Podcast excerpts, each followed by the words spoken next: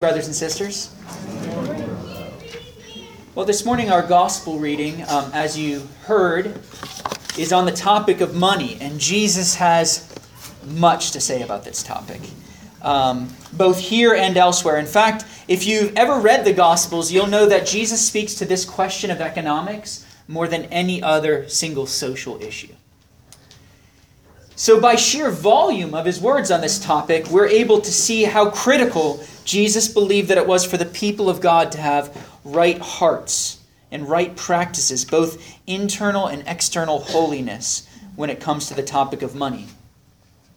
Richard Foster writes If in a comparatively simple society, our Lord lays such strong emphasis upon the spiritual dangers of wealth, how much more should we?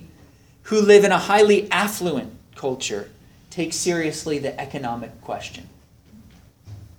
So I hope we can see the relevance of this topic before us today. Christians are called to live with simplicity, generosity, and joyful unconcern over whether we have much or little.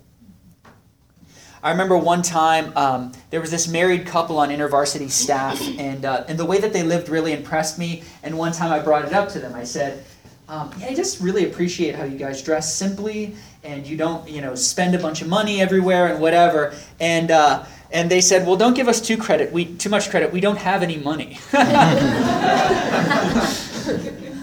I told them, well, I at least admire you for not spending beyond your means then. I, I think it's actually helpful for us to admit up front that none of us are invulnerable in this area. None of us are in a place to judge, both because Jesus commanded us not to, and also because we all have weaknesses.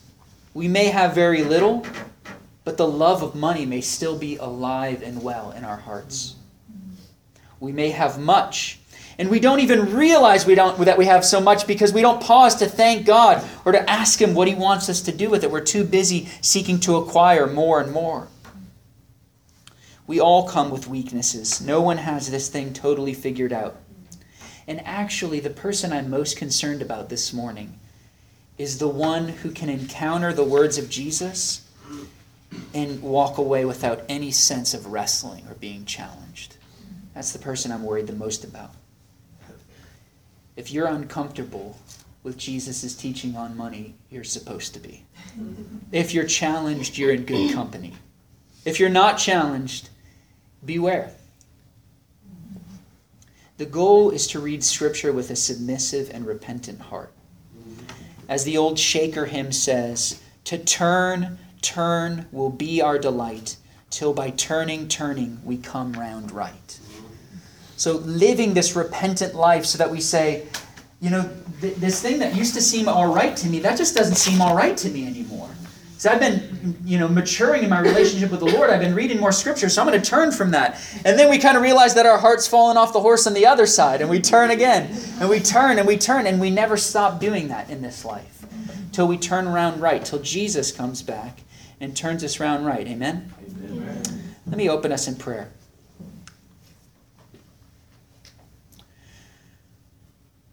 Father, may we have hearts and minds and lives that are ready to turn when we hear the words of Jesus today. Father, we pray for you to interrupt and reorder our lives in the way that you see fit, big ways and small ways. Show us how we've been cramming all of our stuff into the one envelope that says myself. In Jesus' name, amen. amen. Now, if you'd please open your gospel reading to Luke 12 if you haven't starting on verse 13. And this passage is so meaty and it's a long passage, so we're actually going to split it up into two weeks. So today I'll concentrate mostly on the parable that comes in Luke 12, 13 through 21. And then next week we'll look at the rest and really talk about the freedom of simplicity, the freedom regarding uh, money that the Lord wants us to bring wants to bring us into. So this passage today begins with um, someone trying to tell Jesus what to do which is never a good idea, right? we read in verse 13 Someone in the crowd said to Jesus, Teacher, tell my brother to divide the inheritance with me. Now, it wasn't uncommon for people in Israel to take their unsettled disputes to respected rabbis, but Jesus viewed this particular request as improper. Now, I, think all Christians have done something like this before. We've come to Jesus with some selfish demand Jesus, tell my parents to do such and such.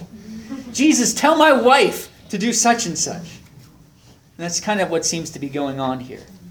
And even though Jesus is the rightful judge of the whole universe, when it comes to this man's sibling dispute, he wants no part of it. So Jesus says to him, Man, who made me a judge or arbitrator over you? They needed to communicate and work things out with each other, not seek to gain an advantage by something that they could get a famous rabbi to say to them. But there was something else at work in this situation, something in the man's heart that made Jesus reluctant to grant his request. The Son of God saw into this man's heart through his surface presentation, the same way that he sees into our hearts today. And he knew that the issue behind the man's request was not simply injustice or a desire to have the matter settled with his brother, it was his lust for possessions, lust for money, for wealth. Or to use the language of the Ten Commandments, the root issue was covetousness. It's the Ten Commandment, thou, tenth commandment, thou shalt not covet anything that belongs to your neighbor.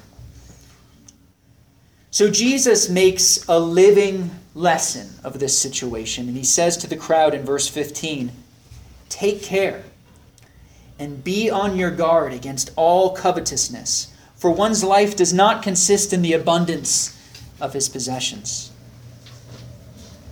Notice how the predominant tone from Jesus regarding money here is warning.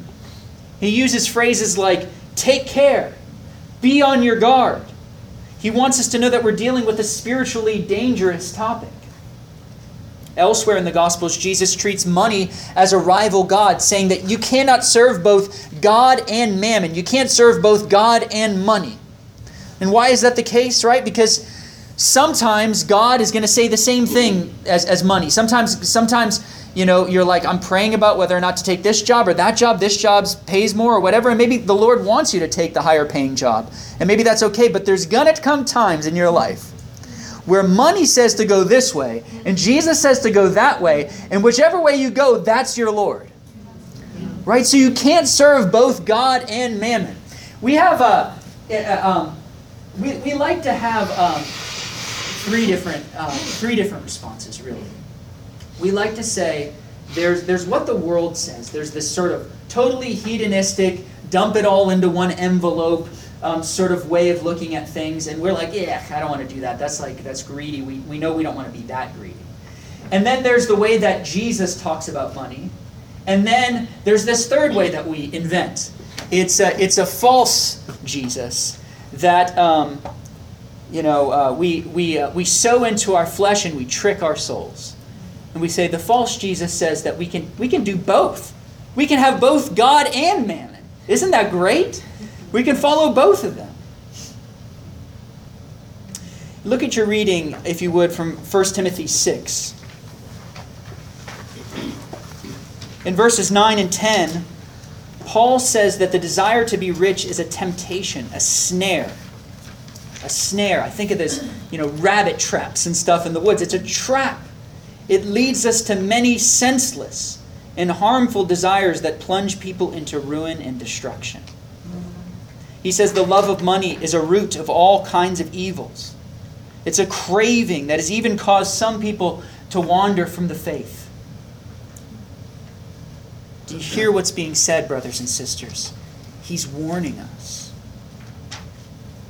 If there's one thing that I long for us to hear this morning from Jesus, it's this that money is not a spiritually neutral topic. I mean, it's true that money, in and of itself, is neither good nor bad, right?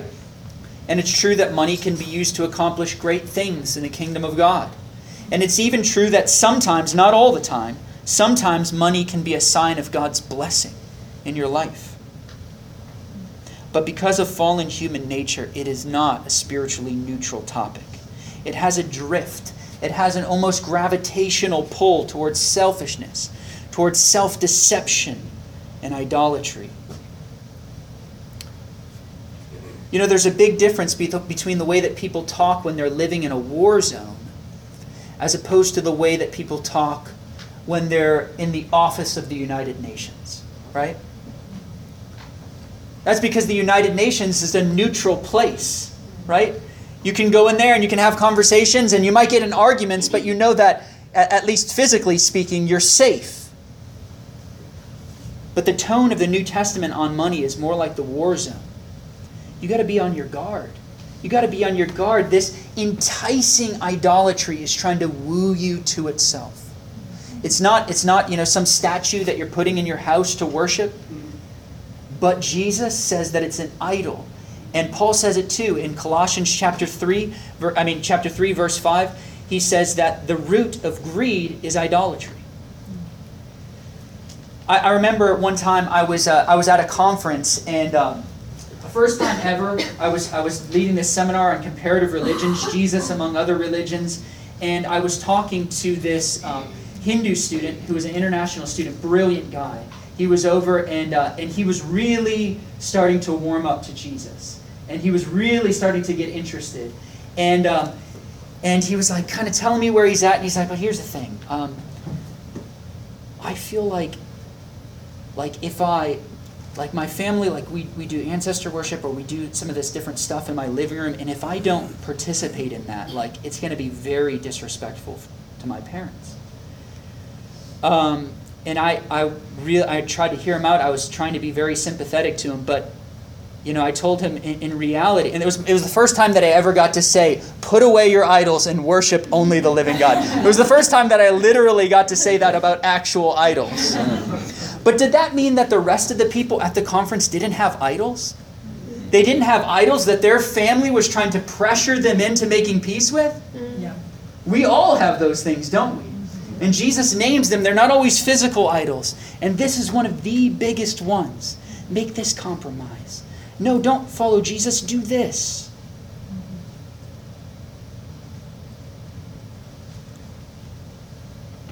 I've heard many preachers, I'm sad to say, whose central message on the topic of money is something like as long as you're not greedy, get as much as you can.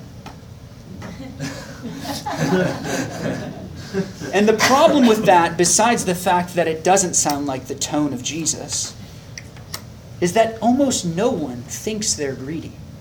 Right? Almost no one thinks that their desire for a higher salary or a bigger house or a new car or fancier clothes is flowing from a place of greed. Do you think this man in the parable knew that he wasn't rich toward God? He was probably an Israelite, probably went to synagogue, my guess is rather he was self deceived. He thought he could set up this third scenario where he could have both God and mammon. He didn't realize that money had become an idol and crowded God and love of his neighbor out of his life completely. Now, I want to turn and look at this parable, but before we do, let me say that I don't think the parable of the rich fool is actually a criticism of planning for the future. I don't think that's actually what's going on here. Um, there's actually uh, a lot that Scripture has to say about planning for the future. It says a lot of good things about it. it calls it wisdom. For example, in Proverbs 6, we learn that we should take our, our cues from watching ants. We should watch the way that ants do things. An ant prepares her bread in summer and gathers her food in harvest. It's, it's foolish not to plan. It's foolish not to think about the future in the way that we're kind of divvying up our resources. Not every season is a season of harvest, right? Um, and so we, that, that harvest needs to last. So we make provisions for the future. That's, that's a wise thing in the Bible. But this parable is talking about something else. Let's turn to it, starting in verse 16. Jesus says, The land of a rich man produced plentifully. And notice that he's, he's already rich, right? Even before the good harvest. Verse 17 And he thought to himself, What shall I do? For I have nowhere to store my crops. Now, right here, we start to see the process of self deception. He actually did have a place to store his crops, he had barns, more than one. And it sounds like they served his purposes pretty well up to that point, right? But his 2013 car was no longer new enough. His iPhone 5 was no longer fast enough. His house was no longer big enough. He had barns, and they were the barns of a rich man, but they didn't have enough space for his superabundance. And he said, I will do this. I will tear down my barns and build larger ones, and there I will store up all my grain and my goods. And I will say to my soul, Soul, you have ample goods laid up for many years. Relax, eat, drink, and be merry. Did you catch how many times he used the word I in just a few sentences there? I mean, he even talks to us himself, right? So he says to myself, Self. This is, this is a portrait of a man who's totally self absorbed. He already had plenty, more than plenty. And when, it comes, when he comes into even greater wealth, the only person on his mind is himself, his own pleasure, his plush retirement. The great Bible commentator William Barclay writes There is no parable which is so full of the words I, me, my, and mine. The rich fool was aggressively self centered. When this man had a superfluity of goods, the one thing that never entered his head was to give any of it away, which is what Jesus says a few verses later in the passage. His whole attitude was the very reverse of Christianity. Instead of denying himself, he aggressively affirmed himself. Instead of finding his happiness in giving, he tried to conserve it by keeping. One of my heroes in the faith when it comes to the topic of money is John Wesley. He's the famous founder of the Methodist movement, both in England and in the U.S. And Wesley was an Anglican minister. I don't know if you know that. He used to receive communion almost daily. He was an open air preacher, an advocate for the poor, a staunch abolitionist in his day. Wesley was born in 1703 and went on to live 89 years. And as he aged, he began to make more and more money, um, due at least in part to the popularity of his books. However, early on, he adopted a very specific rule of life when it came to his use of money. When he was in Oxford, he had an income of 30 pounds a year, and he lived on 28 and gave two away. Um, but when his income increased to 60 pounds a year, 90, 120, he still lived on the same 28 pounds that were sufficient for him early on. And he gave the rest away. In fact, there was a government office in England at the time called the Accountant General for Household Plate. and they contacted Wesley to give them an account of what he owned. They're like, "Tell us what you have. Come on." Like and he replied, "I have two silver spoons at London and two at Bristol. This is all the plate I have at present. And I shall not buy any more when so many around me want bread." That's pretty radical. It's pretty radical. Now, this isn't a law. I don't want you to hear me saying this is a law. But I think it's a beautiful application of Scripture. Some of you already know that it's the intention of the clergy at Incarnation to freeze our salaries once they get up to about the level of a tenured school teacher. Why, why, why, are we, why do we want to do this? It's, it's not because I don't think that John is worth the salary of a nurse or a lawyer. Um, or it's not that I don't work as hard as a banker.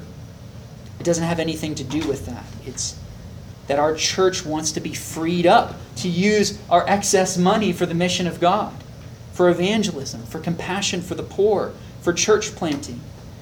And we also want to give as a testimony to the world that the clergy at this church, we're about the work of the gospel, not about the high life.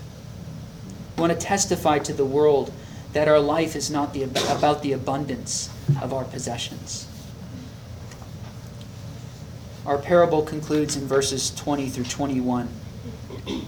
He was making all kinds of plans. He was saying all kinds of things to himself, but God said to him, Fool, this night your soul is required of you. And the things you have prepared, whose will they be? so is the one who lays up treasure for himself and is not rich toward God. What good is treasure if we're not rich towards God? We can't bring any of it with us into the next life. I remember last year, um, Avila was studying um, Egypt in her class at school.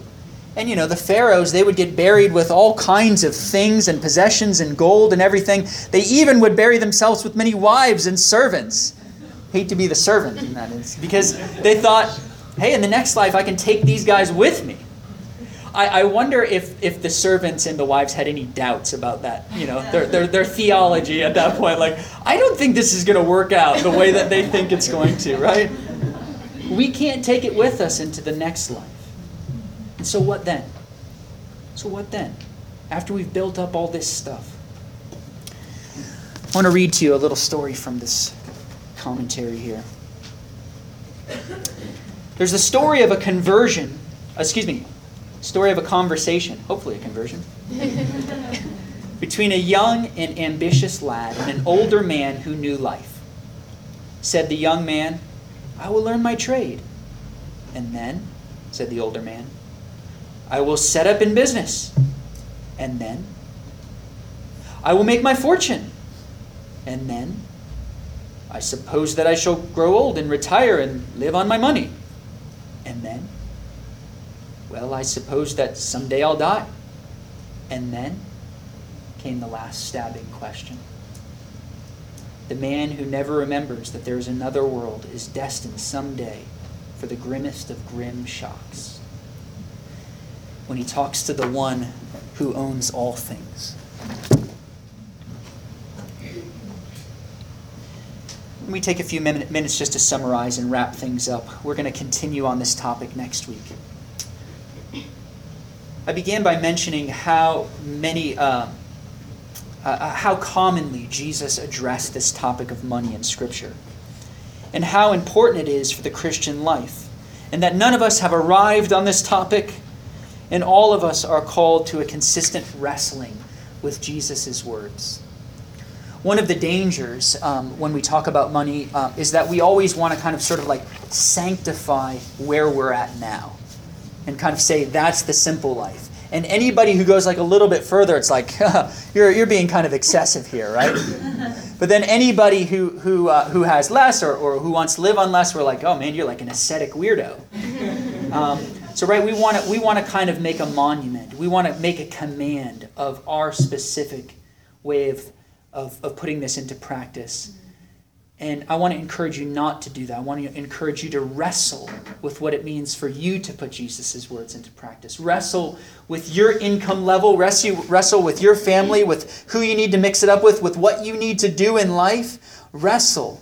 But don't stop remembering that, uh, that at the last day we'll give an account to the Lord for what we did with His stuff. Next, we notice that the tone of Jesus and Paul and the rest of the New Testament is often one of warning that money is not a spiritually neutral topic. In the parable, we saw a man who was self absorbed when it came to money, and in the end, he was not prepared to meet God. There's a lot more that I want to say on this topic, but I'm going to exercise some restraint, and we'll come back next week. But for now, let me pray. Please stand.